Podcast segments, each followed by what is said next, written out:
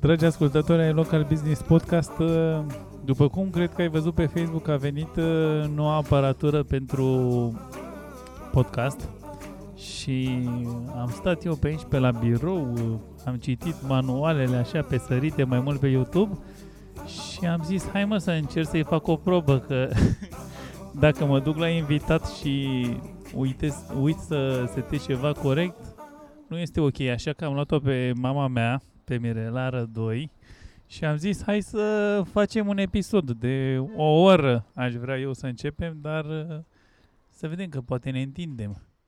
Ce faci? Păi, am acceptat provocarea și cum uh, începutul uh, este cu oameni de sacrificiu, nu că nu aș fi obișnuită cu sacrificiile, dar uh, e primul interviu care îl dau uh, fără a fi televizată, interviuri indirect am avut, dar cred că emoția este că îl dau, ți-l dau ție, Mihai. Da, e puțin, uh, e puțin ciudată situația, dar trebuie să o acceptăm. Ia povestește că știi că noi am început treaba asta, eu cu Eugen, cu Local Business Podcastul, cu afacerile locale, să susținem în perioada pandemiei și să, să facem cunoscut uh, oamenilor mai, cât mai multe afaceri, uh, mai ales acum după ce ne-am uh, îmbunătățit setup-ul, vom continua episoadele acestea. Ia povestește de tine, când... Uh, hai să o luăm din tinerețe, așa, cu ce te-ai ocupat tu după ce ai terminat liceul? A, Mihai, deja ar trebui să dau așa înapoi 40 de ani și fac o retrospectivă. Spuneai că ne vom încadra într-o oră. Păi dacă mă apuc să povestesc, luând-o pe calupuri de 10 ani, să spun eu, tot ne ia peste o oră. Uh, am terminat liceul în 80. 80 deja România, deci eu am, uh, haideți fac o paranteză, am trăit jumate de viață în comunism și jumătate în capitalism. Deci aș putea să fac o paralelă, cum era, nu sunt nostalgică, știi bine că nu am fost uh, pentru comunism, dar faptul că am trăit uh, cei 20 și 8 de ani în comunism, am totuși amintiri. Deci, am terminat liceul în 80, am dat la facultate, nu am luat și atunci a trebuit să, uh, să mă orientez într-un fel. Ca să dau un an următor, uh, trebuia să fiu angajată. Și atunci era, nu era totuși o problemă să te angajezi. Și am mers uh, în august să să văd în termenii de acum să depun CV-ul. Atunci era să-ți cauți un loc de muncă. Și uh, UJCM-ul deschisese pentru cei tineri de vârsta mea, cine e UJCM?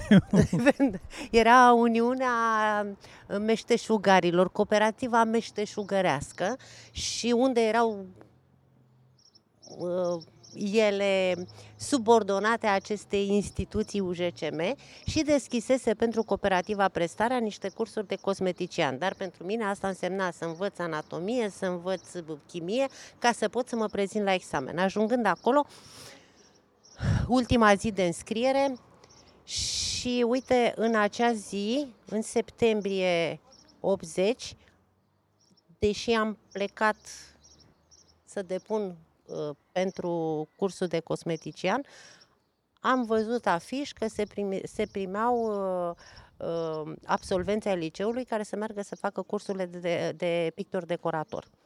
Uh, termenul era tot de șase luni, se făceau cursurile la București, la uh, liceul uh, La liceu. La un liceu din București, îți spun imediat că aia, vorbim de 40 de ani în urmă și am depus uh, dos. Deci învățasem câteva luni chimia și biologia, dar totuși am mers și m-am prezentat. Am urmat cursurile uh, de pictor-decorator și în 1981 m-am angajat la cooperativa Îmbrăcămintea ca pictor-decorator. Um, am, am descoperit că îmi place. Dar și... ce jobul ăsta mai există astăzi de pictor-decorator? Uh, ar trebui să fie, dacă vrei, este egal cu vitrinierul, este egal cu designerul uh, de interior, deși noi ne ocupam și lucram, uh, făceam vitrine. Trebuia să ai imaginație, învățați niște tehnici, cum să expui, cum să etalezi marfa, cum să o scoți în valoare, dar ă, pentru ceea ce am făcut mai târziu, pentru mine a fost, cred că ăsta trebuia să fie drumul pe care l-am urmat. Ă, am lucrat, mi-a plăcut ce am făcut, dar ă, era, era meserie chiar pentru tineri. Însemnau 6-7 delegații pe an, câte o săptămână. Însemna în mai plecarea să aranjăm litoralul, că după 15 mai începea sezonul, după aceea Brașov, dacă exista o vizită oficială în București, trebuia să aranjăm vitrinele, să pregătim orașul pentru vizita oficială o, o muncă frumoasă, dar nu cu un program. Nu aveai o viață uh, organizată, nu știai. Uh, și apropo de perioada aceea, pot să spun că uh, vizitele lui Ceaușescu pentru noi erau trebuia Examenul, doctorat. nu era doctoratul, era muncă, dar pregătirea pentru mai târziu puteai să stai plecat dacă anunța care vânătoare la Redea sau la... Deci vorbim pe zona Olteniei, ne duceam și organizam casa de vânătoare. Erau situații în care nici nu intra acolo, dar noi lucram 4-5 zile non-stop. Și mai exact ce făceați? Ajungeați la casa respectivă? Ajungeam la locație, bineînțeles cu, cu staful staful care însemna Consiliul uh, uh, Județean de Partid, uh, reprezentanți, acum oamenii de imagine, reprezentant al președintelui de la București, un arhitect și fiecare venea și spunea ce trebuie să apară. Bineînțeles că ni se traducea și nouă, noi eram la mâna a doua și o echipă de 10-12 pictori, decoratori, vitrinieri, trebuia să schimbăm fața și să transformăm acea casă de vânătoare cu, bineînțeles, cu prejurimile, cu totul, adică ă, dacă vrei eram și peisagiști la un moment dat și hai să spun așa o treabă de, nu știu dacă ți-am povestit-o, ă, unul din ă, pictorii, pictorul de la cinematografie, domnul Urziceanu, a vrut să facă o cascadă și nu am mai, n-am avut aracet la noi ca să punem vopsea să devină cum ar fi lavabila de astăzi și a pus decât uh, cu tempera și a vopsit pietrele. În momentul în care s-a dat drumul la apă, bineînțeles că apa a început din albastră să fie verde, a ieșit o tragedie și o noapte întreagă am spălat la pietre ca să le facem cum erau, să dăm tempera aia jos și să curgă apa cum, cum trebuie. Deci am și amintiri din astea uh, comico-tragice, că până la urmă să stai o noapte întreagă cu mine în apă n-a fost o plăcere, dar uh, ne aducem aminte cu drag. Bun, hai să accelerăm puțin discuția. Uh, ai fost uh, decorator vitrinier, da? Uh, când te-ai apucat de florărie? Sau cum ai ajuns să te apuci uh, de florărie? Nu, păi mai avem o etapă, A, mai, Păi hai să deci, discutăm și puțin. etapa asta. Uh, în uh, 87 s-a restructurat postul, deci nu numai acum sunt șomeri și atunci se reorganizau și întreprinderile, unitățile comerciale și am, uh, am mers și am făcut uh, cursul de uh, operator mașini de calcul la centrul de calcul din Craiova. Și asta este etapa dinaintea apucării de și apropo de informatică și de toate astea, uh, la curs, ceea ce acum vezi, deci eu am învățat în 88, ceea ce acum vezi tu la casele de marcat în supermarketuri, ce uh, când am învățat erau povești SF-uri. Vi se păreau SF? Cum da. vorbește, cum vorbesc cu oamenii acum de uh, criptomonede și așa mai departe. Da, generația mea și... Așa vi se părea voi atunci. Ce case de marcat case de marcat când calculatorul de la centru de calcul era cât parterul instituției, iar acum tu ai laptopul și îl pui în geantă.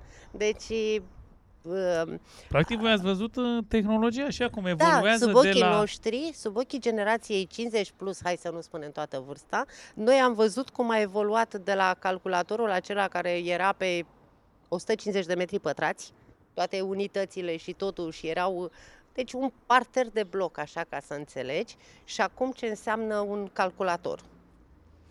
Ă, trecerea a fost, ă, generația mea este generația care am lucrat pe terminale și nu am mai lucrat cu cartelele perforate. Deci noi, noi nu am, eu nu am prins cartelele perforate. Dar ă, și tastatură și astea, deci eu așa am început să lucrez. Și lucram într-un centru de calcul, lucram în două ture, uh, puneam date și le stocam la rândul lor puse pe role care se duceau și se prelucrau tot la centru de calcul, pentru că nu aveam calculatorul. Cam toate, cam toate instituțiile acolo uh, procesau datele. Uh, și uh, 89 a fost anul în care m-am căsătorit cu taică tău și bunica vindea flori. Iar Tata, dâns, mama lui tati. Mama lui tati, da, soacra mea, haide să, să specific.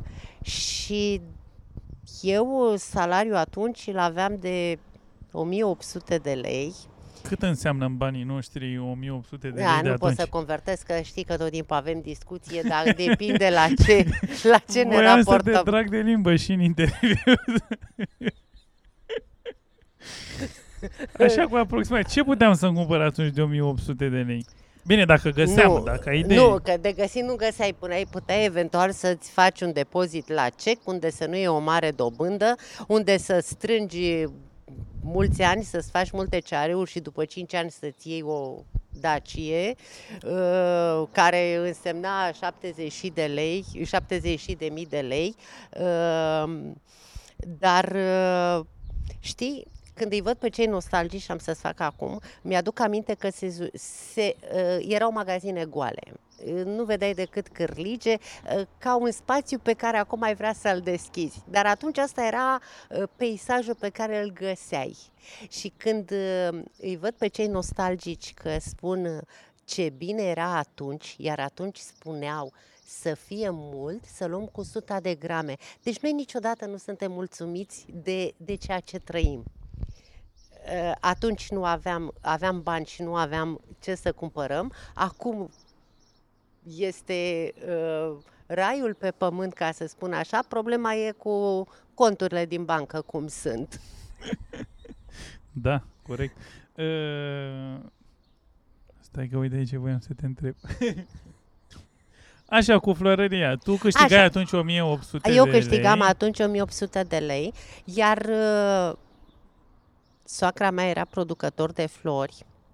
Chiar pe loc, uite, unde stăm aici, avea un solar și uh, atunci vorbim uh, până în 22 decembrie, vorbim de anul 89, uh, pensionarii aveau voie să-și ia un certificat de producător și să își înceapă o, mic, o, mică... o mică afacere. Era așa, deci nu pot să spun că firmă, erau înregistrați ca persoană la financiar, deci...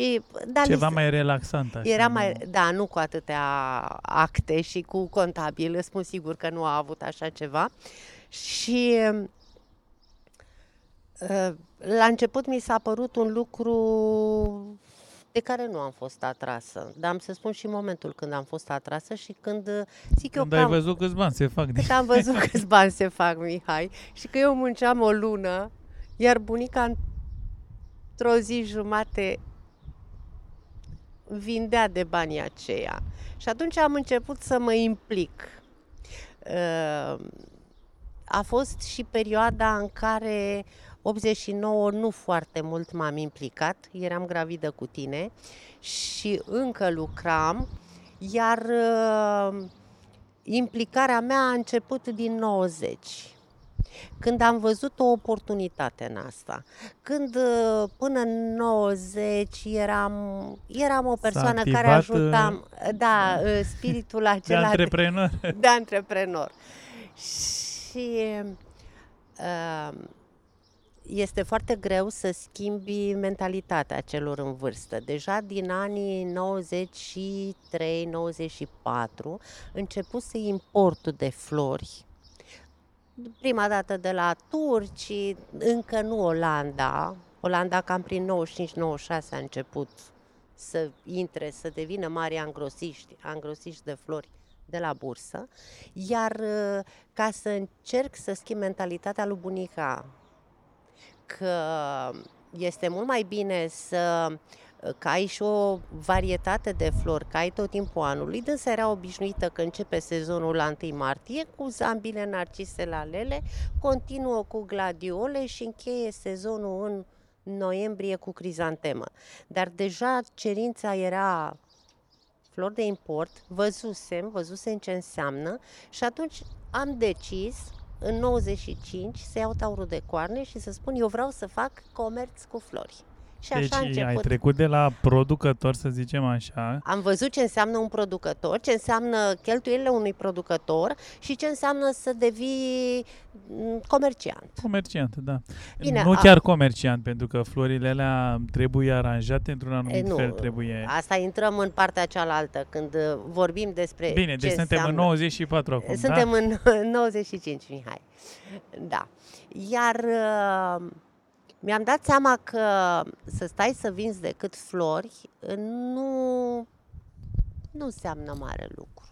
Erai limitat oarecum. Erai un om limitat. Să împachetezi 3, 5, 11, 15 fire, să le dai, eventual zâmbești, le dai cu un zâmbet, le dai cu... Și atunci a început uh, prin 96, 97 să-mi doresc mai mult și să fac și aranjamente. Uh, provocarea a fost mare. Uh, Ceea ce tu știi că eu lucram cu uh, materiale profil în, când am început să fac, uh, să îmbrac lumânări, să fac buchete, nu exista nici oasisul pe piață, nu, nu ajunsese la noi. Pentru cei care ne ascultă, Oasis este un producător mare este de un bureți. brand mare de, Bureți de pentru bureți flori, și da. accesorii pentru flori. Și uh, așa cum am fost în pionieratul cu calculatorul, așa am fost și aici. uh, Când au... Ia spune cum se făceau primele perechi de lumânări de Hai ca Vai, să... hai să spun că asta este... Eu am văzut niște poze mai de mult prin uh, albumele noastre de familie, ceva cu ziare, cu niște șipci. Da, se puneau șipci, pentru că nu exista lumânarea cu șipcă pe interior. Se puneau două șipci cadoatele. Între noi, fie vorba, nu mi-au plăcut niciodată, dar trebuia pentru că parafina aceea la căldură se își pierde forma și nu putea să țină greutatea lucrării. Dar nu vă imaginați acum că discutăm despre buretele Oasis sau în sfârșit și alte firme uh, care mai sunt uh, Victoria și nu știu ce. Nu. Atunci se luau bucăți de...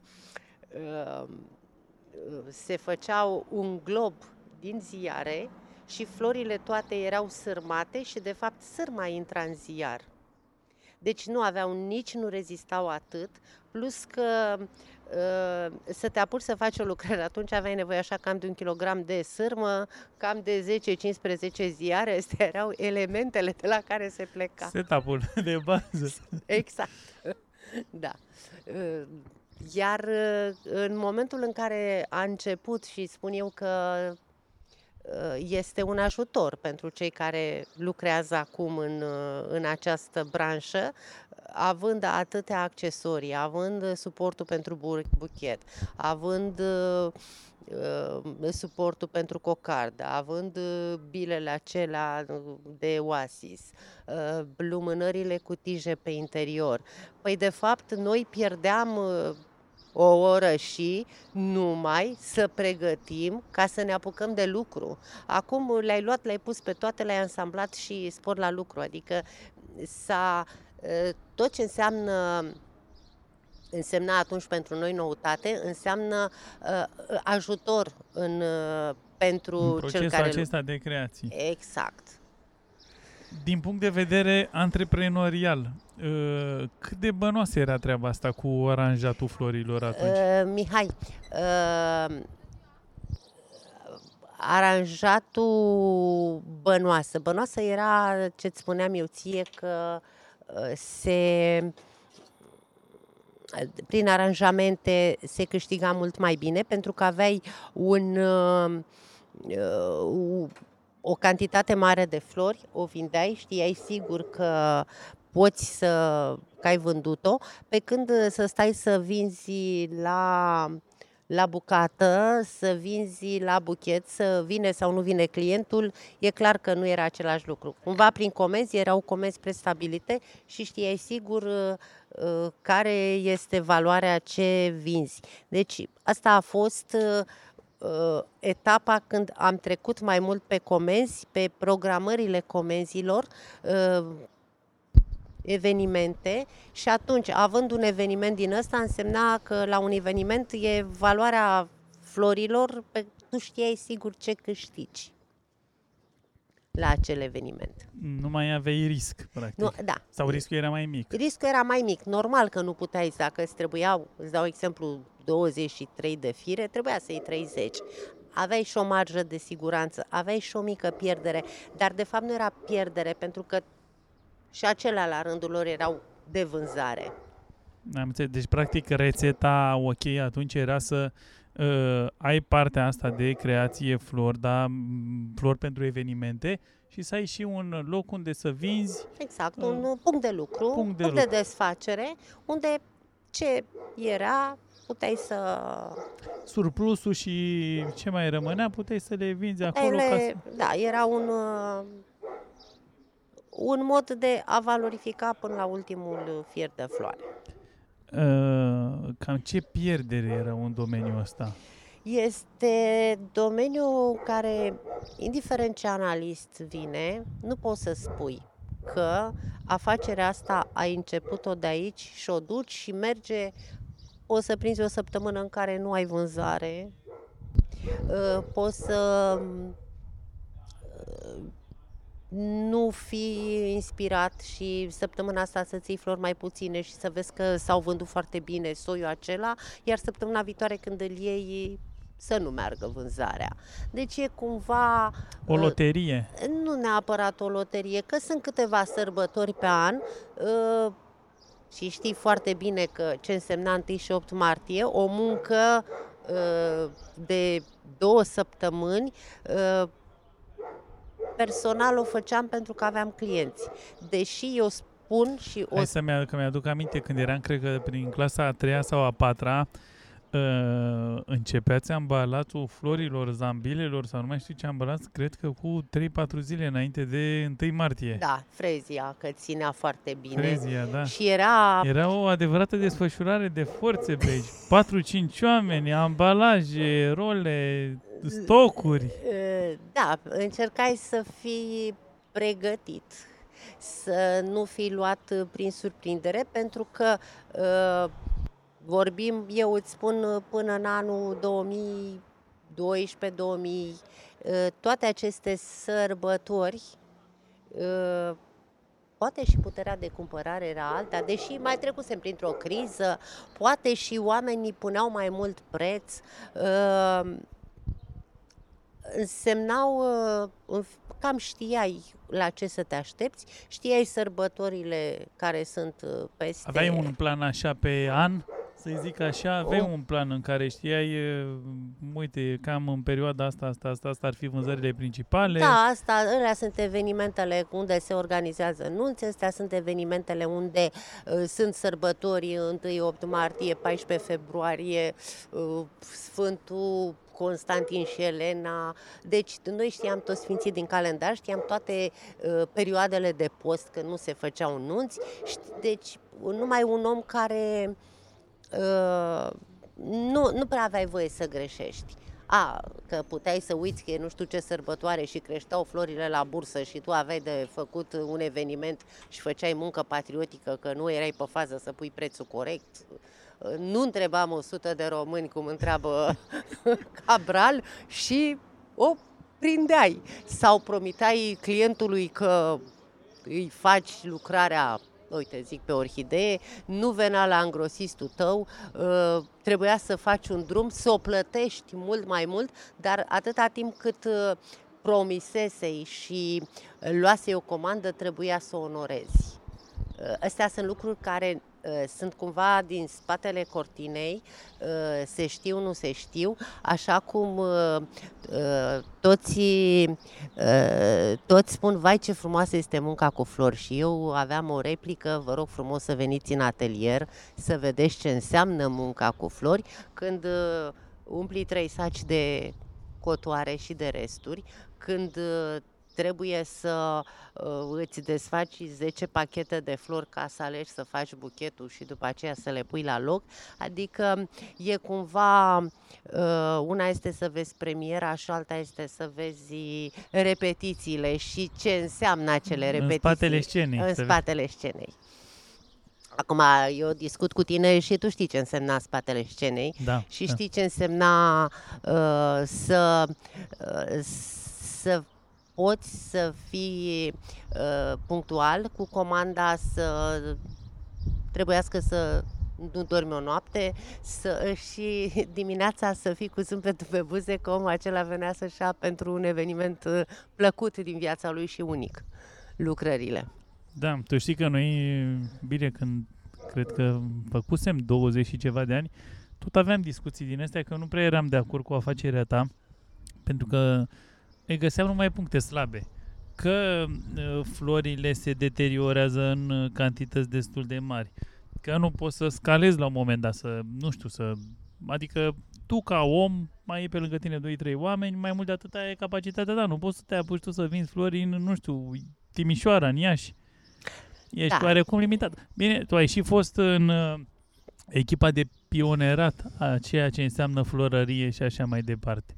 Bine, nici acum n-am văzut, uh, poate mă înșel eu, florării extinse nu, la nivel flor- național. Nu, la nivel național nu sunt. Cred că nici nu sunt. Uh, uh, ce sunt? Un lanț de florării, cum sunt în București, câteva lanțuri de florării, dar hai să spun ceva, Mihai.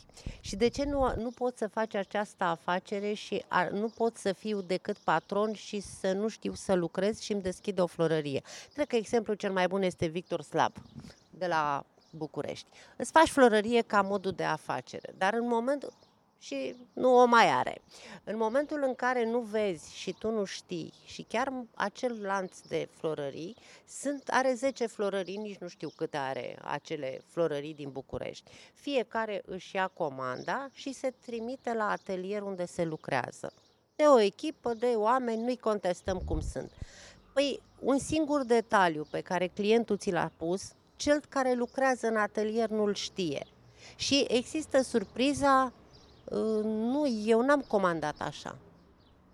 Deci asta este o, o afacere uh, unde chiar tu, cel care o ai, sau persoana care ia comanda, persoana aceea să o execute, aceea sta de vorbă cu clientul. În momentul în care se transmite, e ceva gen folclor. Fiecare mai adaugă sau mai scoate. Face cum să-i fie lui bine. Deci, Poate și ăsta este uh, punctul pe care uh, l-am, uh, l-am avut, că uh, ceva de modul, știi cum o spuneam, eu comand, eu execut. Eu stăteam de vorbă cu clientul. Da, în domeniul ăsta ești one-man show, cum ar veni. Omul care trebuia să știe să facă tot. Bine, hai să zicem că ai putea să delegi partea cu aprovizionarea, partea cu întreținerea florilor, până să ajungi să le lucrezi, partea cu livrarea comenzilor, că poate vin clienții și le ia de la tine din uh, atelier și, sau nu știu, le livrezi acum cu mașini, uh, dar partea de uh, producție rămâne la persoană, uh, la o singură persoană. Ți-aduce aminte, și asta ți-o spun și după aceea vom discuta și despre, când uh, uh, eram în pregătirile nunții Deliei Matache și Răzvan a spus așa, uh, v-am luat pe dumneavoastră pentru că sunteți dumneavoastră, restul firmelor pot să le găsesc. Deci, până la urmă, uh, eu eu... Lumea te apreciază pentru ceea ce faci tu și ce este de mâna ta. E cum, e, nu știu, un pictor. Exact. Nu poți să spui că un pictor își permite să dea uh, penelul și șevaletul să lucreze X și să-l semneze el. Uh, este... Uh, iar ca să ajungi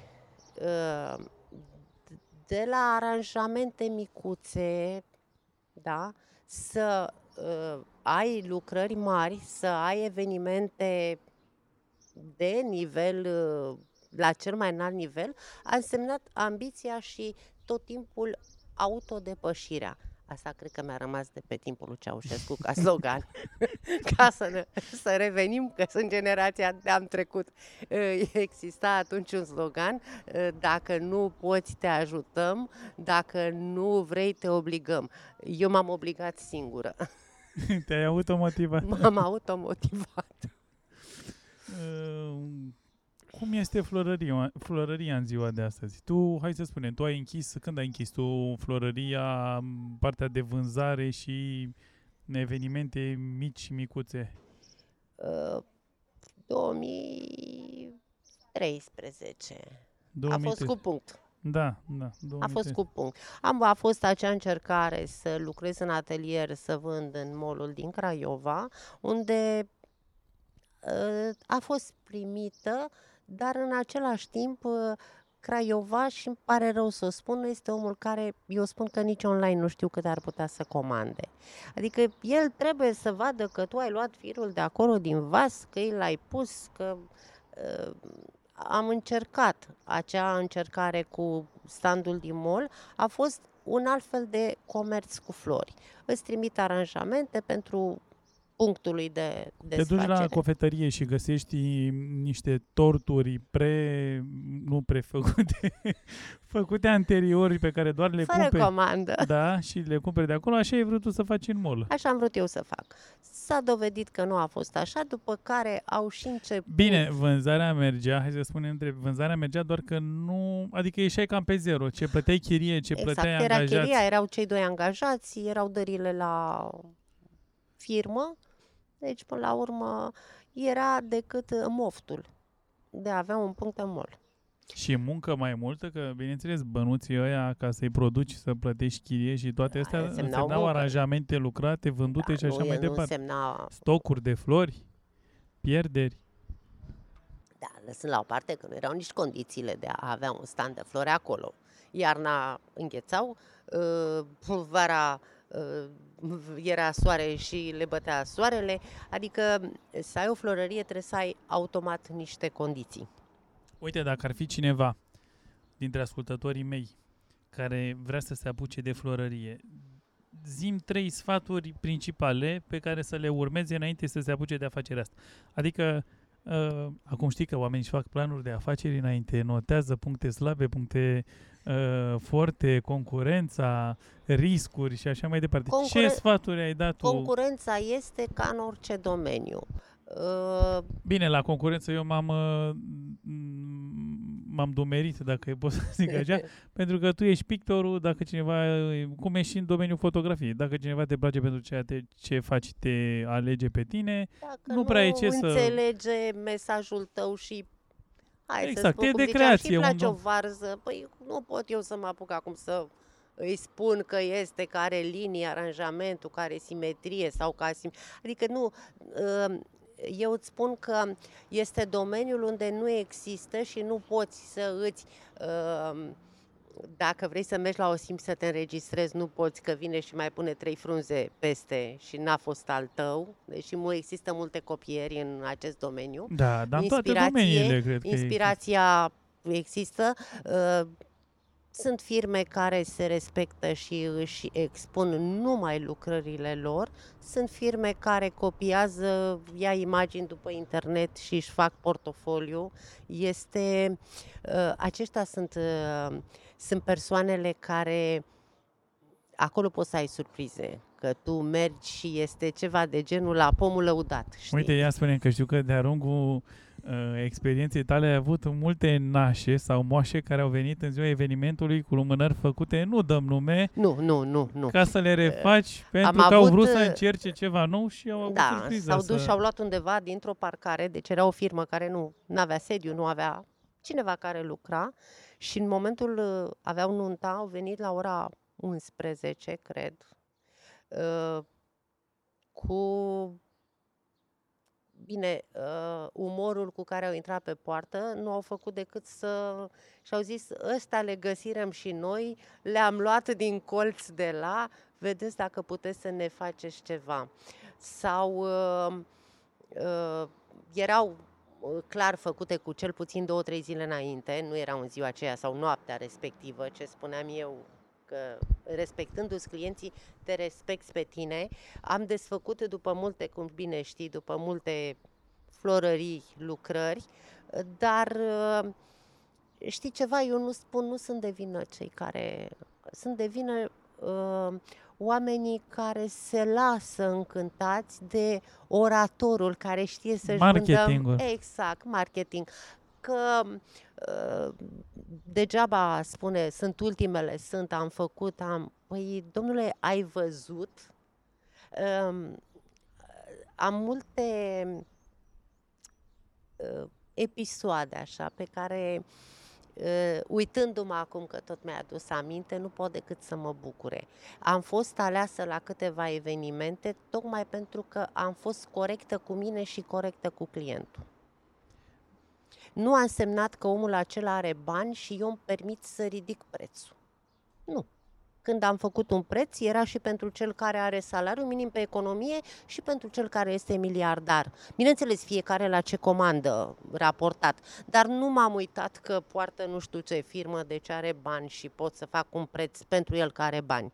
Nu. Eu mi-am făcut calculele mele, ce a însemnat pentru mine costuri și, bineînțeles, profit pentru că de asta Orice lucram, afacere, da, orice corect. afacere, dar nu am încercat să dublez, să triplez, pentru că cel care are bani e sigur că are o afacere și știe ce înseamnă și apreciază, da? știe când este uh, taxat și a doua oară nu-ți mai vine, iar cel care uh, nu are bani trebuie să vezi că el comandând decât ar putea să plătească, trebuie să-l aduci puțin cu picioarele pe pământ, ce înseamnă costuri. Atunci nu ai surprize.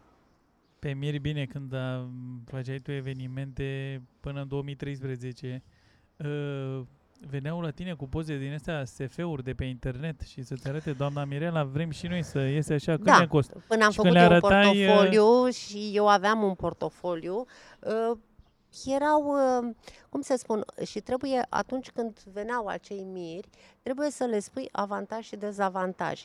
Degeaba însemna uh, să-i promiți luna după cer și să nu-i spui ce înseamnă costurile, uh, nu că eu aduceai, eventual eu puneai pe hârtie, că de adus n-aveai cum să-i aduci, dar uh, să promiți, aveam eu o vorbă bau-bau și tu de fapt să nu-i faci, asta, uh, mai bine îl aduci cu picioarele pe pământ și îi spui, domnule, asta nu se poate sau eu nu, nu pot să fac așa ceva. E mult mai corect să fii corect cu tine și corect cu clientul. Poate pierzi un client, dar nu, ți, nu ajungi să fie imaginea ta uh, asociată cu omul care promite și nu face. Mai bine între patru ochi ai spus eu nu fac, nu pot, nu pot să merg până acolo, decât să, să devii un, o persoană care a, te duce acolo, îți promite și nu, nu realizează. Și bine, acum uh, amploarea pe care a luat-o internetul este mult mai mare. Pe când făceai tu treburile astea, internetul era startup, nu, nu uh, căutau toți oamenii, Ei, aveau am acces. avut, uh, noi atunci nu aveam uh, să pot să prezint uh, albumele digital, uh, ne duceam la foto la studio de developat, uh, putea să mai facă încă două exemplare, că avea un prieten care avea și el florărie și mai Și dădea, trebuiau și lui. avea nevoie, uh, s-au luat poze că punea nu știu ce album de nuntă, că îi plăcea lui buchetul. Adică am întâmpinat și lucruri din astea. Și exact ce-ți spuneam, nu poți să... um, Este lucrarea ta, dar nu ai drept de autor. Știi? Uh, Iar cea mai bună reclamă este uh, și cea plătită și cea neplătită, dar este aceea în care omul a văzut și cea palpabilă. Domne, e frumos, arată bine. Uh, Dacă ți-aduci aminte, după nunta din 2011, când Răzvan a spus când voi face nunta, pe dumneavoastră vă iau. Și într-adevăr, pe mine m-a luat. Da, s-a convins, a, cum ai zis tu, a văzut A uh, văzut, n-a trebuit live? reclamă și... și n-a avut nevoie de, de alte recomandări. Uh, hai să vorbim, că plecasem de la sfaturi pentru, pentru cineva care dorește să-și deschidă o florărie. Ce trebuie să ia în calcul prima dată? Locația e importantă, prețurile sunt L- importante. Uh, locație. Să ai acces de mașină, pentru că tu dai lucrări care nu toate pot fi... Adică pe centru vechi să ai o florărie, acum discutăm să-și lase mașina în parcarea subterană și să plece Pe cu... centru vechi din Craiova. să din spun. Craiova. Noi vorbim Pentru de că pe noi ne Craiova. ascultă oameni și din București și din Cluj și poate acolo se poate intra cu mașina. Poate acolo, eu îți spuneam. Deci să aibă acces de mașină, să aibă un spațiu pentru prezentare, un atelier care înseamnă minim 30-40 de metri pătrați unde să se lucreze, un depozit, uh, un depozit care să ai condiții de păstrare, uh, cameră frig pentru trandafiri și cele care merg, uh, o, un, o temperatură de 18, 16-18 grade unde să păstrezi florile, unde să le duci înainte de lucrare din camera frig în acea cameră rece. De fapt, tu știi bine că eu lucram în camera rece și era vara și stăteam cu geaca pe mine. da, da. Așa. Și uh, oricum această afacere începe să-și vadă rezultatele cam după un an. Nu poți să tragi linie că am deschis florărie și peste trei luni nu merge, pentru că uh, cumva oamenii trebuie să te cunoască la toate evenimentele, la toate sărbătorile, în tot timpul anului și numai după un an poți să spui merge, am ales-o într-o zonă bună, într-o zonă circulată, într-o zonă care uh, trebuie să, dacă vrei și te axezi numai pe, pe vânzarea florilor, dacă mergi pe aranjamente, acolo omul vine după tine. Unde vrei tu să-l duci, acolo vine. Da, bine, asta ți-o spun după 20 de ani și de muncă, de cunoscut, de făcută cunoscută. Păi de asta am vrut să scot de la tine niște secrete. Da, este uh, munca aceea până tu ajungi să-i dai clientului florile, înseamnă comandă, este uh, dat ok că s-a găsit tot la angro, uh, mersul la angro să-ți ridici comanda, uh, aranjatul mărfii pentru a-și lua apă și pentru a putea să o... Pentru că tu știi că veneam cu marfa și primele 5-6 ore nu puteai să o vinzi, pentru că nu-și trăsese apă, nu era... Pusese nu era trans- pregătită. nu era pentru- pregătită pentru vânzare. Nu Lucra... cum ar fac cu florile, că poate se înțelege altceva. Da, cam, cam astea sunt. Iar uh, bani, timp investit, răbdare, dar cred că cel mai important este pasiune și să-ți placă. Având-o pe asta ultima care ți-o spun, treci peste toate. Uiți că ai pierdut o săptămână că nu ți-ai scos nici investiția, uiți că ai de plătit foarte multe. Uh, Știi că spuneam, uh, pe lângă banii pentru produsele care le-ai dat, pentru lucrările care le-ai făcut, acel zâmbet și mulțumirea fac mai mult decât toți banii după lume. Uh, Mulțumirea sufletească pentru că ai reușit să faci un om fericit, că i- ai pus mai mult de, a- ai, uh, ai dat mai mult decât el s-a așteptat. Cred că asta e, e, uh, e cheia succesului. Să promiți puțin și să oferi mult. să oferi mult. Nu că am pus 10 fire în plus. Nu, nu, nu uh, uh, valoare materială, uh, valoarea lucrării.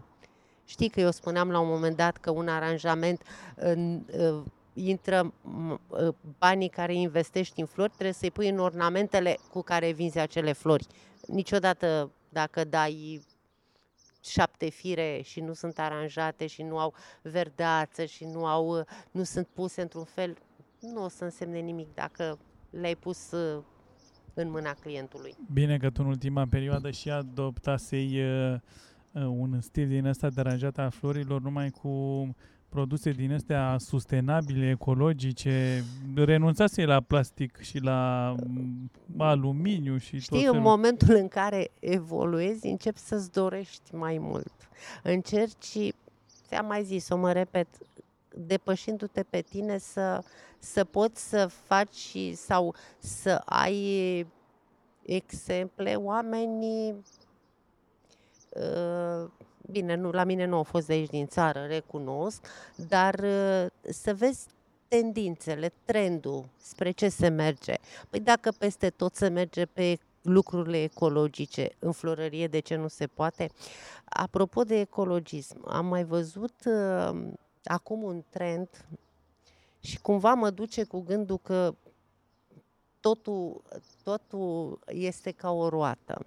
În anii 60-70 eram mică, nu exista, uh, bine, nu existau flori tot timpul anului, că iarna nu, și existau acele flori de hârtie. Uh, Acum le spunem că sunt uh, handmade uh, ecologic. Nu poți să-mi spui mie, nu că am vândut flori, că mergi cu acele flori din material de mătase, de ce vrei, și că au același mesaj ca un fir de uh, un fir de floare. Nu dai buchetul, dar dai viață. Tra- uh, mesajul este altul. Deci nu vreau să intru într-o polemică cu cei care or, fac așa ceva, dar uh, uh, nu toate lucrurile pot fi uh, înlocuite. înlocuite. Da, uite că tot uh, m-ai dus în zona asta. Ce părere ai de trandafirii ăia de rezistă 50 de ani criogenați? Ei, nu sunt chiar 50 de ani. Haideți să discutăm, uh, să fim oameni realiști. 50 de ani nu, dar rezistă foarte mult. Eu știu că am avut... 25? Mai scade din ele, că, cum se spune în reclamă. Cred că până nu ajunge la 10 și nici... Cred că nici ea nu sunt. Depinde și de condițiile în care sunt păstrați. Uh, Dar nici ea nu transmit așa ca un trandafir proaspăt nu. pe care... îl- Aceia sunt uh, decorativi, țin uh, și nu sunt, uh, uh, nu depind de temperatură, curent. Uh, La anunți, la miri am văzut foarte mult pe Da, piept. și eu i-am folosit foarte mult pentru că mi se părea o chestie după 4-5 Un compromis ore... ok. Da, un compromis ok. După 4-5 ore de ținut în trandafir în pieptul mirelui, fără apă și mai fiind și vreo 30 de grade, că făcea nunta în iulie, când ajungea la restaurant avea ceva care pica, care era pălit. Și atunci am zis, este o floare, Este un compromis Este pe un care com- poți să-l faci. poți să-l faci exact. Dar nu poți să te duci la o doamnă cu 10 trandafiri din aia cliogenați. Cu Eu nu mai- 11. Da, Cum numai la spune? noi știi că este la în România, că de fapt în străinătate se vând la duzină, 12-20. Deci da, nu, chestia asta E, cu noi 2 cu suntem și 4. foarte... Noi, noi avem foarte multe lucruri și acum hai să spun, la lucrările pentru evenimentele mai triste din viața oamenilor, eu niciodată n-am numărat florile și la un moment dat una din florăresele colege de ale mele zice, da, doamna Mirela, dacă găsești vreo babă la privec și numără. Da. Dar știu că tu aveai uh, chestia asta tu nu numărai niciodată. Adică îi arătea omului un, uh, o lumânare de botez, să zicem că avea 10 tranda, 11 trandafiri pe ea, ție dacă ți se părea că dă bine cu 13, îi puneai 13, nu te uitai că domnule a semnat contractul pe 11 și 11. Da, e, știi, uh, ca să te apuci, asta este Numeri afacerea foile din care... plăcintă. Exact. Dacă te apuci să numeri foile din plăcintă, nu, nu o mai faci. Văd acum că, bine, și tu ai îmbinat uh, trendul ăsta, uh, se îmbină florăria cu wedding planner-ul. Sau e Ah. altă categorie, nu are treabă cu florăriile clasice. Nu are treabă. Știi cum este în meseria asta? Unii, eu zic designer floral, nu toți au ajuns la să poată să fie, dar hai să le zicem așa. Toată lumea se apucă că toată lumea în fotbal, în politică și în flori se pricepe. A, bine, dar asta e valabilă și la, nu știu, cofetărie. Da. Vorbeam cu Și- Cristian Dumitru și la restaurante același lucru. Deci Da, da, în în orice domeniu. Toate domeniile Dacă oamenii... știi să faci două tarte și o plăcintă, gata, îți faci restaurant. Îți- Nu, că le faci cofetărie la tarte și la plăcintă, restaurant, dacă știi să prăjești o ceafă și să-i o pui ceară, da, cartofi. o friptură, da. Da. Uh, și uh, și aceasta de organizator de evenimente. Să organizezi un eveniment îți trebuie cel puțin șase luni de zile. Să, bineînțeles, asta Un eveniment mare. și un eveniment la 100 de persoane. Sunt aceleași etape. Contează numărul de persoane la final, contează și asta la final este și mirii ce primesc și ce investesc. Că eu vin și spun, muzica, dacă vrei și pentru 100 și pentru 500, cântă la fel, eventual boxele puțin mai tare, că e locația mai ca spațiu Mai mai, mare. mare. Da. Uite, vorbim și în versuri acum. Uh, așa să, să faci ca la carte. Am tot văzut că se încearcă să le dai caietul mirilor, să le dai sfaturi, să... Păi tu care zici că faci, ai locație și ești și organizator de eveniment, este normal că și dacă mai întârzi un sfert de oră, nu ești ca cel care vine din afară care spune și și are planificarea pe ore și are o concordanță între fel de mâncare, muzică și ev- ca evenimentul să decurgă. Momentul în care tu încerci să le faci pe toate, undeva te pierzi. Ești, Nu te pierzi, nu mai ești ești pe- subiectiv, nu ești Exact. obiectiv în, în organizare. Uh, noi face, da, le dai un plan, le dai niște uh, Repere. repere, dar nu Bine, poți. acum să vorbim și de bugetul mirilor, pentru că Mihai, un wedding planner costă. Costă, dar uh, dacă Bine, mulți zic că ți-ai recuperat suma respectivă vă o recuperezi din mai prin... uh, negocieri și așa mai departe, unde are el acces și unde poate să scoată un preț mai ok. Poate să scoată, poate... Sau uh, ca să faci, poți să faci nuntă inclusiv mirii să vină decât îmbrăcați.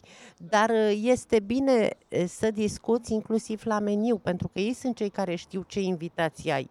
Și nu vreau să parafrazez, dar sunt oameni care comandă și ei au uh, invitați care nu o să știe să aprecieze ce s-au străduit să pună, și vă, când spun străduit e vorba și financiar în farfurii, iar uh, deja cred că uh, a fi se depășește și se trece foarte mult la chestia asta bonomă. Domnule, nunta este uh, acolo unde mă întâlnesc cu prietenii și le ofer nu uh, ceea ce știu că ei pot să aprecieze. Uh, am mai văzut că fac uh, lucruri acești organizatori, uh, încearcă să Adică te uiți la mire, la mireasă, că ei sunt eroii, și vârsta, poziția socială. Adică nu poți să-mi pui mie un medic și să facă nu știu ce, pentru că așa mi se pare mie că dă bine. Sau iese pe scările bisericii, hai să ridicăm mâinile. Păi oamenii ăia sunt toți sobri, sunt oameni, adică trebuie să, să te pliezi Dacă clientului. ei simt să o facă și să arunce da, dar mânuța, nu, nu le impui tu ca și să organizator. nu pară teatru. Păi nu, la un moment dat mulți, uh, așa am convenit noi. Uh, așa cum și tu știi, uh, una este să prinzi niște instantanee prin printr-o fotografie și alta e să-i pui să stea în... Adică normalitatea bate totdeauna partea făcută ar, artificial.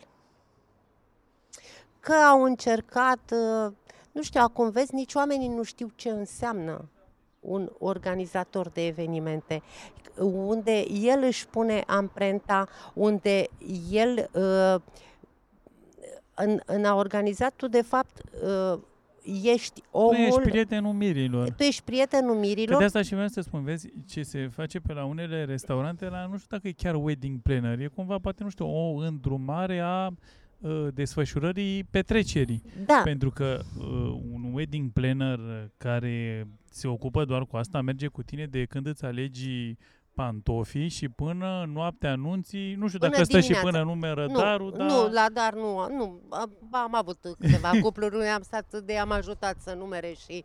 Deci dar... cu asta se ocupă un wedding planner care face doar treaba deci asta. Deci tu știi Îți că am alegi... avut uh, pe Carmen Mireasă, de, am mers cu ea inclusiv la coafor, adică am fost ești umbra lor, ei da. peste tot, inclusiv omul care ești între ei și locație și serviciile care le au, adică... Ca să nu îi încarci în ziua respectivă Adică cu ei decât să, să, să se bucure de eveniment, nu să, aoleo, dar acum mi-a aduse tortul sau ve- nu mai, astea sunt lucruri șterse pentru ei. Sau e ora, ce meniu, ce trebuie să ne aducă, uh, nu a adus sau a mai venit o persoană, adică ești, dacă vrei, preiei din atribuțiile socrilor, că de mult la țară ei se ocupau de lucrul ăsta, din atribuțiile mirelui, a miresei, coordonezi și domnișoarele de onoare, de fapt le și ajuți cu hostesele ca să poată și ele să guste evenimentul. Da, ești un om de legătură între da. uh, prestatorii de servicii și beneficiari. Da, și de fapt ești cel care, uh, cum să-ți spun, în, și într-o locație când te duci, uh, oamenii sunt, uh, uh, încearcă să fie... Uh, te văd ca pe baubau? Cam te văd. Ești așa ca vulpea în cotețul cu găini, pentru că tu ai prin, prin ceea ce faci, tu ai permis să intri și în bucătărie, tu ai permis să intri să vezi și dacă este curățenie la băi, dacă e ospătarii își fac treaba, pentru că până la urmă acei bani ai mirilor tu ți-ai luat angajamentul că tu practic îi gestionezi, da. da, da. Și trebuie să te asiguri că mirii primesc tot ceea ce Toate, este mai bun tot ceea din... ce s-a discutat. Și dacă nu primești, ce se Apar niște discuții ortodoxe, ca să nu spun ortodoxe, încerci să aplan, să mediezi puțin, să mediezi să puțin mediezi. da? dar știi pe ce se bazează localurile? Că acei miri nu-și mai fac a doua nuntă, 99 la, din cazuri rămân pe o viață căsătoriți, că invitații nu știu ceea ce a fost în culise, și dacă uh, a fost cât de cât cosmetizat, este bine că oricum dacă cineva vrea locația pentru ambient, pentru că a fost la nu știu ce nuntă, revine, revin din clienți. A bine, sunt și restaurante care își fac treaba cum trebuie sunt, și... Sunt, sunt, adică avem, avem și câteva restaurante din astea care, și plus, tocmai astea care sunt ele sunt și deschise și colaborează cu tine, că interesul lui este toată lumea să fie mulțumită. Corect, da, să găsești un că echilibru. Și, și eu, dacă îmi vine un client, pot să pun un număr de câteva restaurante. Da, veniți, e, mergeți, e ok, a fost totul perfect, a fost așa, ne-am înțeles până la final, până... adică am dat mâna și am plecat prieteni. La un uh, wedding planner, când trebuie să vină mirii? După ce și aleg restaurantul sau înainte să înceapă toată pregătirea? Uh, ideal ar fi până și la leg.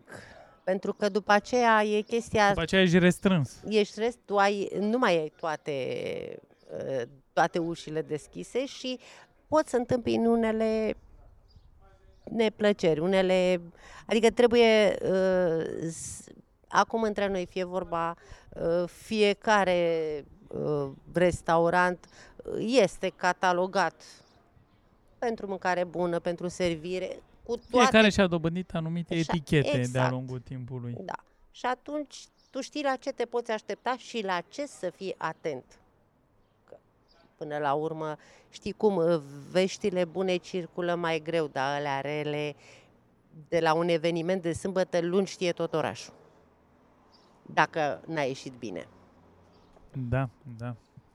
Bine, acum vezi că uite și cum e cu florările și acolo sunt convins că sunt destule uh, provocări în organizarea preparatelor culinare pentru un eveniment. Nu știu, uite, se întâmplă de nu-ți mai merge un cuptor cum trebuie sau eu știu ce se întâmplă. Caut soluții. Da, bine, nu intrăm aici, Nu, vorbim nu iar intrăm, cu asta e un Cristian, alt, când o fi Cristian a făcut și, uite, duminică o să fac interviu cu el și chiar o să-l întreb, că el uh, a avut și o sală din aceasta de evenimente. Și până să ce, da, și ce faci? Trebuie să găsești soluții. Mm, Da. Poate facem o dată un episod cu amândoi și cu tine și cu el. Tu cu partea de organizare spune ce se întâmplă în bucătărie și poate vă mai schimbați păreri. Mă gândesc. Uh, Dacă vor tinerii să se... Tinerii, nu neapărat tinerii, că trebuie să fii neapărat tânăr să te apuci de treaba asta de wedding planner, florărie. Uh. Nu, plecasem de la treaba asta, cum combin florăria cu wedding planner-ul. Nu cumva, nu că se bat cap în cap, nu cumva neglijezi florile sau neglijezi... Păi nu, haideți să discutăm. uh, Am Ia ajuns spune când făceai tu și... și și. Păi, Mă ca mut să- la umbră, că deja se lăsă soarele. uh, ca să să aranjezi ca și florărie, ți-ai, uh, sala trebuie terminată cu cel puțin două ore înainte, ca să poată loc, restaurantul, personalul de curățenie să facă ultimele retușuri. Da? Uh, Este timpul în care eu spun ceea ce făceam eu. Da? Uh, Lipseam dintre miri efectiv cât ei erau la slujba religioasă. Acolo nici nu ai ce să intervii, acolo e parte s-au Parte dus, separată, da, se e ocupa parte- altcineva. se ocupă. da, este. E, uh, iar după aceea ajungeam ședință foto a lor. La ce să te duci? Că Da, își face da, fotograful deci aia era, treaba, își făcea videograf. fotograful treaba, eu ajungeam înainte la locație și așteptam mirii. Era ultima trecere, este, bineînțeles, cu planificatorul în față, trebuia să văd că totul este bifat. Luam legătura cu, dacă aveam invitați să-i le reamintesc ora la care trebuie să fie, da?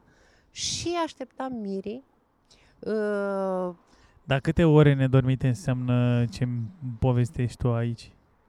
Ei, nu, nu ne apucăm, că altfel se sperie și nu le mai fac pe toate. Nu, dar să știe la Nu, ce se cel- așteaptă. el- Că... Păi, e- Uite, hai să o spunem. Nu poți să-ți faci planul să zici, domne, fac florile de joi, nu poți. vineri mă odihnesc, sâmbătă sunt fresh la nuntă, pentru că florile alea de joi, când o să le pui tu sâmbătă pe masă... Se duce și le reface altcineva, că doar am discutat. Da, că, da, da. Deci începi vineri, Deci lucrezi. e o meserie de sacrificiu. Nu poți să faci până la 60 de ani treaba asta. Uh, Nu poți. Eu am renunțat ceva mai devreme de 60, e cifra magică 60. și uh, nu poți, pentru că uh, j- în general, joia este zi de aprovizionare, te odihnești joi noaptea, vineri începi să lucrezi partea de flori, uh, continui eventual și spre vineri noaptea, depinde și cât de mare este evenimentul. Sâmbătă te duci, aranjezi sala și începi cu tot uh, Cu planning-ul. cu planning-ul. Iar după Iar după trebuie să rămâi la petrecere. trebuie să rămâi la până petrecere și pleci duminică dimineața. Și dacă mai ești pentru duminică sau nu De, mai eu nu, nu mi-am luat niciodată și Dar n-am se mai mai luat. întâmplau, poate să... Ei, se Bine, putea- când ești tânăr, poate... Da. Uh, Când, ești- când ești tânăr, cel mai mult nedormit am stat 54 de ore. Fără să dorm deloc. Și după aceea cât timp ai dormit? Uh, Nu pot să spun că peste 24. Hai uite că înregistrăm de o oră și 5 minute, cred. Hai că vreau să trecem și prin partea asta cu pandemie, după pandemie și așa mai departe. În pandemie evenimentele nu s-au mai făcut. Cum le vezi tu după pandemie în uh, perioada, să zicem, următoarele șase luni? Uh, lăsând la o parte reglementările astea, că zic unii că după 15 se, dă, se dau voie evenimente până în 200 de persoane, dacă știu bine, uh, oamenii o să facă nunți mari, o să facă sau le amână pentru 2021. Părerea Din ce mea ar știi fi și tu să așa? le amâne și îți dau și motive. Uh, Te pregătești, tai vine din o listă, ordonanță. nu, tai, nu, tai din listă, nu-i mai aduc ca să mă încadrez în numărul de 200, să fiu, să-mi respect legile, că orice om trebuie să le respecte. Da, dar ai certitudinea că din cei 200 nu ai 20 cărora le este frică să meargă într-un Restaurant la, într-un sau, restaurant, da. într-un spațiu, într-o locație, să se întâlnească cu alții 100 și 80, nu ai de unde să știi. Da, da, Deci- poate se termină asta. Uh, Focarul dispare. Și Bine, atunci- și atunci o luăm ce ni se spune, apare valul 2 și uite așa val după val și uh, Deci cred punctul tău de vedere ar fi cel mai safe să le mute pe 2021. 2021 Da, dar știi ce am realizat eu? Că în industria asta, că este o industrie a Da. evenimentelor, sunt angrenați foarte, foarte mulți oameni. Uh, nu știu, cred că am văzut un video sau ceva pe, pe Facebook și mi se pare că sunt peste 10, la un eveniment uh, participă peste 10 furnizori. Aici ce înseamnă restaurant, florărie, fotograf, videograf, uh, Bine, wait- și la restaurant îi mai e pe cei care distribuie pentru el și Exact, Bine, deci e un uh, întreg lanț, e dacă un- stai să te gândești. Da, așa care... este, dar uh, decât să faci un eveniment care uh, să, cum să spun, poate să zici, îmi rămâne în, uh, uh, în amintire că nu a fost uh, cum trebuia. Uh, Normalitatea eu uh, vreau să cred că peste un an vom ajunge să trăim cum eram până în uh, martie când a apărut această pandemie. Crezi că își mai revine totul vreodată la normal? Uite, eu vedeam asta o, o oportunitate, îți spun sincer, să adoptăm și noi nunțile astea mai ca în străinătate, mai uh, uh, la o pensiune, mai 50-60 de persoane, uh, mai cu sărit în piscină, mai două, trei zile, mai prin Grecia, mai pe nu știu unde. A, Evenimentul în Grecia, știi ce înseamnă? Păi știu deci, că tu ai știi, făcut... eu am fost, asta vreau să spun, deci nu. Da, da, uite, vezi, sunt Haideți să- oameni care de acum ceva ne-am început să, să, să uh, adopte un uh, alt fel de petrecere. Și pe mine asta mă face să cred că, uite, poate bă, pandemia asta care a trecut, poate schimbă niște mentalități, schimbă niște motorașe pe acolo. Poate nu mai ești obligat să te duci, să domne, să chemi și pe vărul de-al 15-lea și pe mm, unchiul de-al 10-lea pe care îi văd doar la la nuntă după care nu se știe dacă mă mai întâlnesc cu ei, ca obligație din partea lui nu știu cine să vină și poate oamenii se duc la asta. Uite, uh, știi că Giulio și-a făcut la fermă acolo o locație de evenimente. Poate mulți oameni, și a avut evenimente și um, cununii civile și Da. boteze. Poate oamenii zic, hai mă să facem ceva altfel, hai să facem la o piscină, hai să facem la, uh, pe lângă București am văzut că este o locație m, super frumoasă, nu știu numele acum, dar o să o caut, uh, ceva, o casă din lemn cu etaj, cu toată fațada din sticlă, ceva amenajat mai m, ca la țară, să zic așa, mai tradițional, de stai pe paie, de poți să aduci lăutar să cânte la rece, o idee multe, cu proțapi, cu preparate și cumva practic să te diferențiezi puțin și să rupi tradiționalismul ăsta cu, domne, să merge la local, ne încoronăm, ne ălea, sârbe, Păi dacă ne... ne uităm acum uh, ce însemnau nunțile în anii 60-70, uh, generația ta, dacă, uite, nici nu știu cine ar putea să aibă o filmare dintre asta de la o nuntă, Păi nu cred care că era erau, o filmare. ba asta. da, prin anii 80 începuseră să mai și filmeze. Hai, chiar uh, când se făceau nunțile la cort, când se punea cortul E, acum este un cort mai ev- uh, evoluat, mai mai, spre cosmetizat, luxury, așa, așa, da. știi? Da, dar uh, nu existau nici atâtea um, pretenții. Oamenii știau să se distreze. Mie oricum în ultima perioadă, spun sincer, mi se, păru, mi se părea că nunțile ăștia sunt ceareuri autorizate. Eu vin la tine, tu după aia obligație vii la mine, ți-am dat 300, nu că tu trebuie să-mi aduci 3, 2, că mi-ai dat 5. Adică o chestie din asta de... Frate, e business sau e petrecere? Bine, trebuie să te alegi și cu ceva, mă gândesc, că nu banii știu aia dacă te la învârți la bani niște este mii de vorba. euro. Acum, hai să-ți spun, într-un fel uh, și generația mea înțelege, uh, cred că eram uh, mult mai sociabili. Deci noi nu aveam Facebook, dacă vreau să ne întâlnim, ne întâlneam, că ne întâlneam. De aici și atâtea prietenii și așa se făceau nunțile mai mari. Era un, un mod de a te întâlni cu prietenii, cu Mă, cunoștințele. dar eu nu înțeleg asta cu obligația. Vii la nuntă că am Uh, obligație. Mă nu, duc la nuntă că am obligație nu. E, Ce înseamnă adică o luăm pe aia obligația asta? morală atunci. Păi, Din moment ce el a avut plăcerea să mă invite să fiu la petrecerea lui,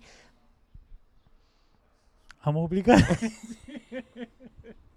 nu, asta cu obliga... Dar nu, la, la, la prietenii și la asta de obicei vin sau nu vin. Dar uh, vrei să spui că tu din prietenii tăi cu sau fără obligații n-ai să-i chemi?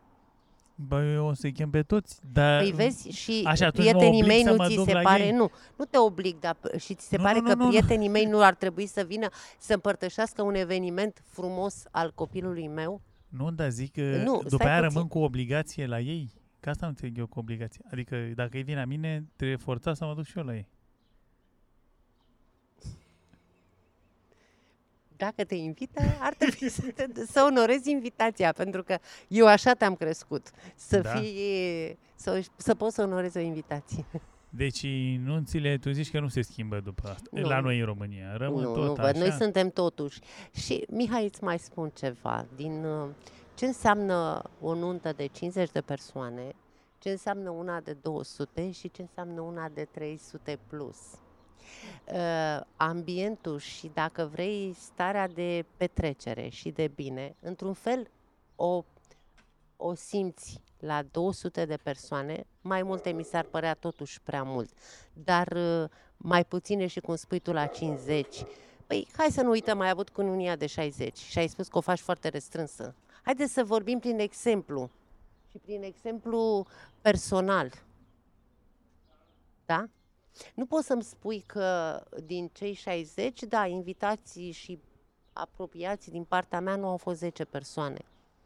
Păi dacă 10 ți-am adus la nuntă și eu oricum am avut tăiat foarte mult din ce trebuia să vină la cununie, păi l- haide că spui că 50, aveți o chestie dintre asta tinerii. Nu, e Bun, un... 60. Nu, 60, 70 dacă vrei. Păi nu poți, uh, sunt oameni și haide să-ți mai dau un singur exemplu, nu vorbim de nuntă. Uite, vorbim de majoratul tău. Da. Ai, ai avut 80 de persoane, eu n-am avut decât 20. Cum vrei să-ți faci tu majoratul? Mai restrâns așa cu 80 de... Nu, 50 de persoane, asta nu, e o... Cred că poate vrei să spui un 50 de familii, că 50 de Da, persoane, 50 dacă de noi familii, adunăm da. toate neamurile, îți depășim... uh, Da, nu, 50 de familii poate. Adică, uh, mă, să nu mai fie nuți din ăștia mari așa de 4 Da, mă, 500 da, atunci de merge bine și la Horeca, cum spui tu, pentru că și ei una e să vândă 100 de portici și alta e să vândă 300. Una așa automat merge și... Adică, haide să, să nu mai fim... Știi, uh, când discutăm lucrurile astea de numărul de persoane, ne raportăm la o chestie... Păi, o petrecere Da, mă, dar de se- familie, totul se- Mihai, de Sfântul uh, Mihail și Gavril și tu îmi strângi 30, dacă îți pui mintea. Da, da, totul se învârte în jurul numărul ăsta de persoane, că vezi și sălile sunt construite pentru un anumit număr de persoane, adică, nu știu, am auzit uh, pe surse, să zic așa, că, domnule, la restaurantul cu tare nu poți să te duci dacă n-ai atâtea persoane, că trebuie să plătești Se vor... meniurile. uh, Nu, se, da, Te mai adaptează și ei și poate te se mai vor lasă... adapta și ei și își vor da seama că dacă o să fie legea 200, degeaba are sala de 400, că acceptă 200 decât nimic.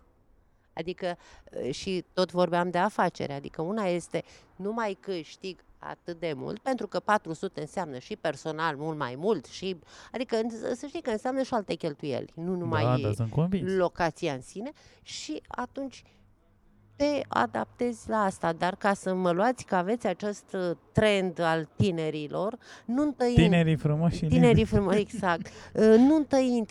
Care e intimă, domne? Că dacă îți vin și familii și ești, tot ajungi la, la 100. Dar ia mai povestește puțin de nunta aceea din Grecia, că uite, mie mi-a rămas așa întipărită A nunta aceea. fost... uh, Câte persoane au avut acolo?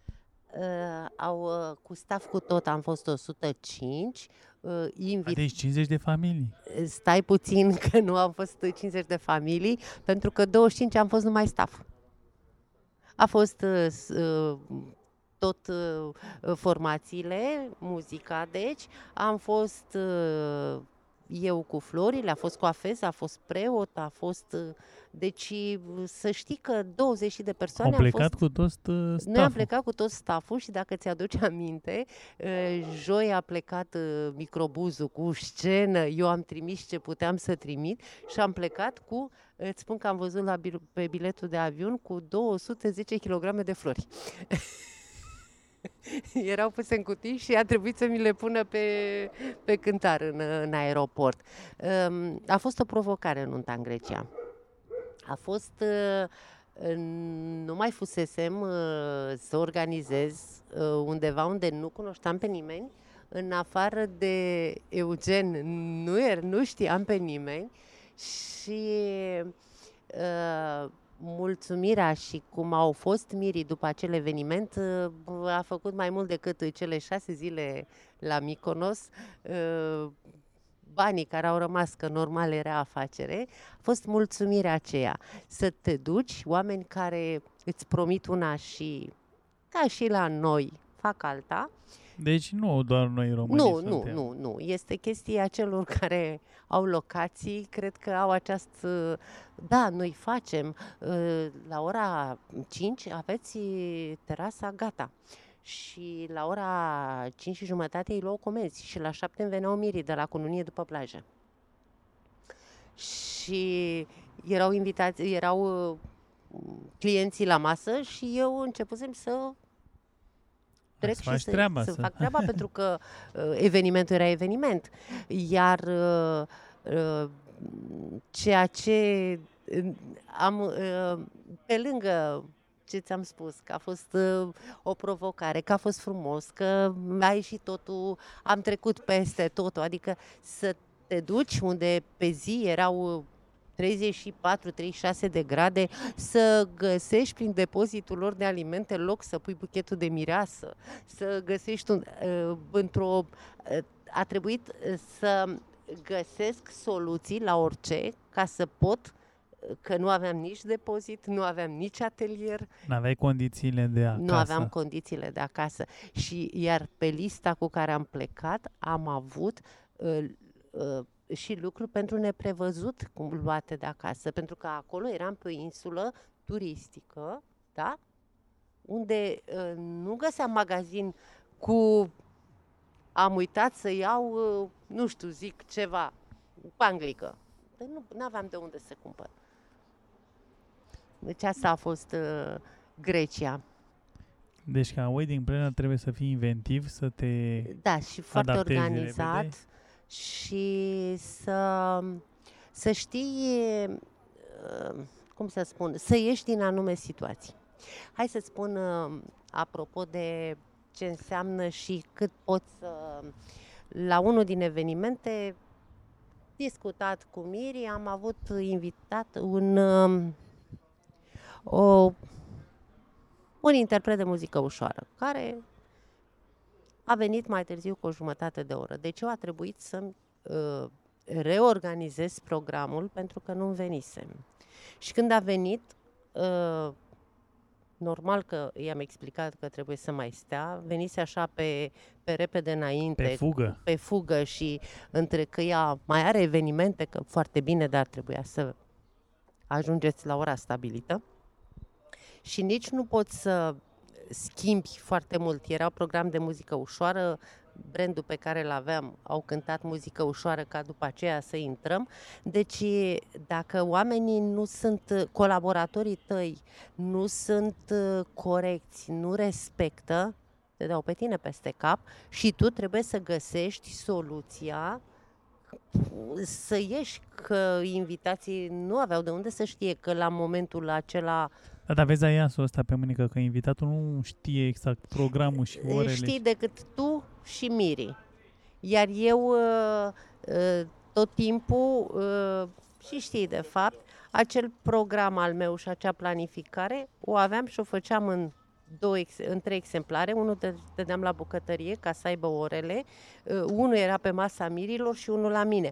La mirii spun că nici nu știau de multe ori că l-au, că nu stăteau să urmărească avându-mă pe mine, dar totuși... Păi da, că asta e și rolul pentru care ții un wedding planner, să te exact. deconectezi cumva de la Da, dar griji.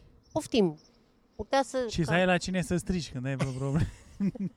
Ți-aduce aminte că la Delia la nuntă aveam mesajele, încă nu aveam atunci Facebook-ul sau nu îl foloseam eu, să zic așa, și prin mesaje tot, uh, tot am, uh, am avut uh, Contactul. contactul.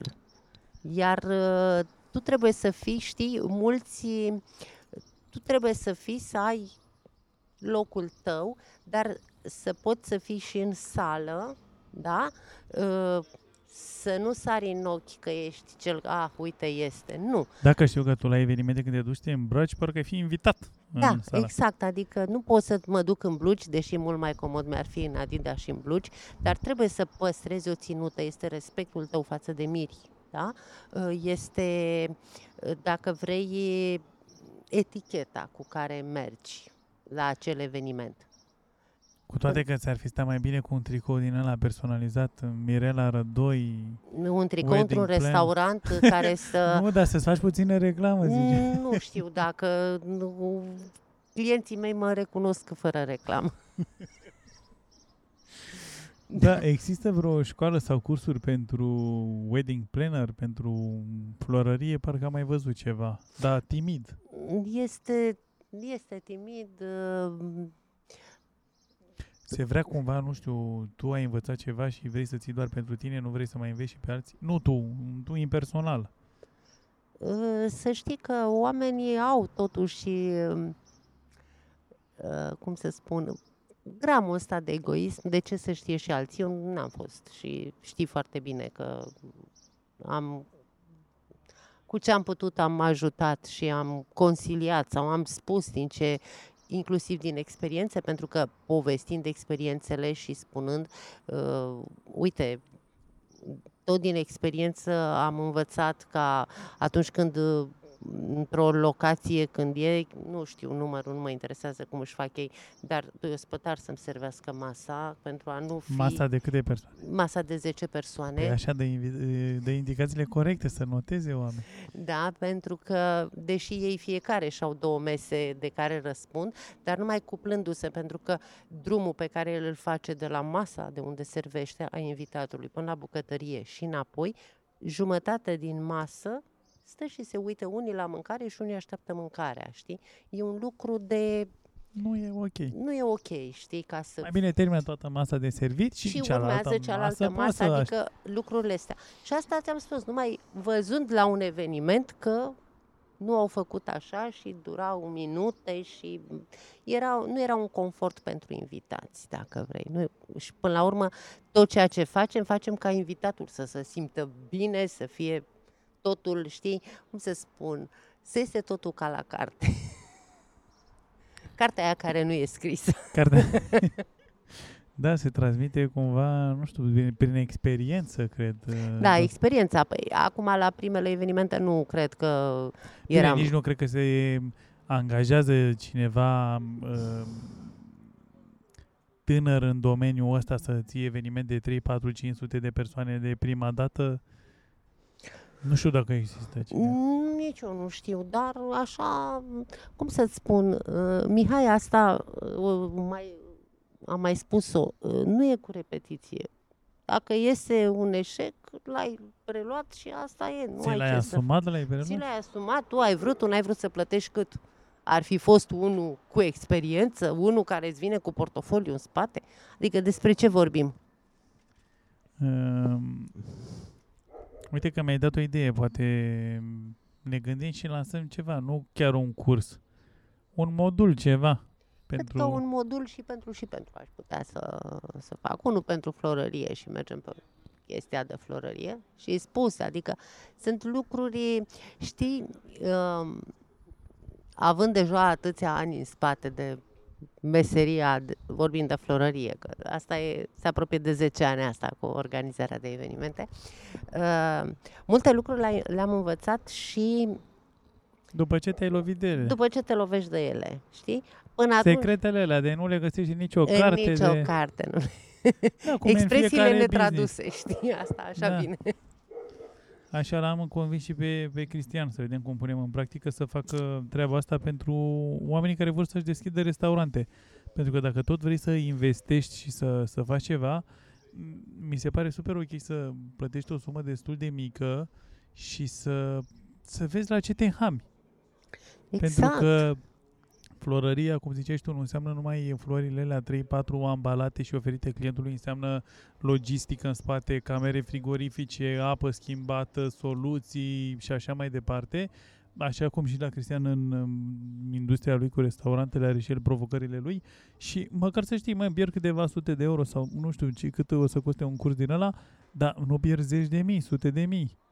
Da, și nu, multe nu le, în, uh, cum să spun, uh, existând cei dinaintea ta, uh, nu uh, uh, repeți greșelile altora. Exact, Că, exact. um, Uite, Pentru că dacă ar fi acum să te apuci să pui pe, acum prima dată mâna pe flori, ți-ar trebui 20 de ani de experiență ca să treci prin cât ai trecut tu cu afacerea ta, să ai avut pierdere, ai avut poate flori pălite și așa mai departe, n-ai știut să-ți faci la început poate lista de aprovizionare cum trebuie, n-ai știut să le păstrezi florile cum trebuie și așa mai departe.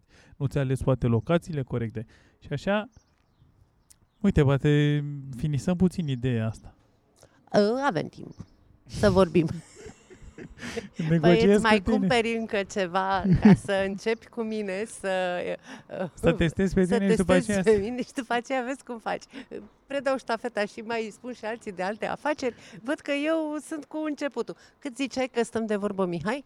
Păi nu știu, o oră și jumătate am făcut. Și te-am și ai zis o oră. oră. Da, da. Bine, eu îți mulțumesc că ai vrut să mi-acorzi primul interviu. Uh, sincer, eu când uh, am dat drumul la Local Business, uh, Business Podcast, bine sfătuindu-mă cu Eugen, uh, eu așa vedeam interviurile, dar s-a pus carantina și a trebuit să fac ceva online și vezi altfel feeling-ul când stai de vorbă cu un om la terasă aici în, uh, în, în fața biroului nostru. O să am interviu unde o să mă duc în locații la clienți. Uite, sâmbătă, adică mâine, că episodul ăsta îl public acum. Mâine și o să apară miercuri, o să fiu la One Barber Shop. Frumos, un episod dedicat mai mult bărbaților atunci. Că asta cu wedding planner e mai mult pentru femei, cel puțin eu așa văd. Uh, Nu, ar trebui Există să fie- wedding planner bărbați. Nu există. Păi vezi? Uh, Băieții și eu, fi mamă de băieți, sunt așa mai... Mai a- cu tehnica. Da, și ei sunt Și cu uh, ora exactă. organizați. Pe când fetele, păi, la fete trebuie mai multe de, uh, a- de aranjat, de făcut bine și ele și se implică mai mult în Altfel, eveniment. Că da. fetele de când au 5 ani se joacă că vor fi mirese. Visează știi? la momentul la ăsta, da. acel moment. Băieții, cred că mai târziu vă gândiți că ar trebui să faceți pasul. Da, corect.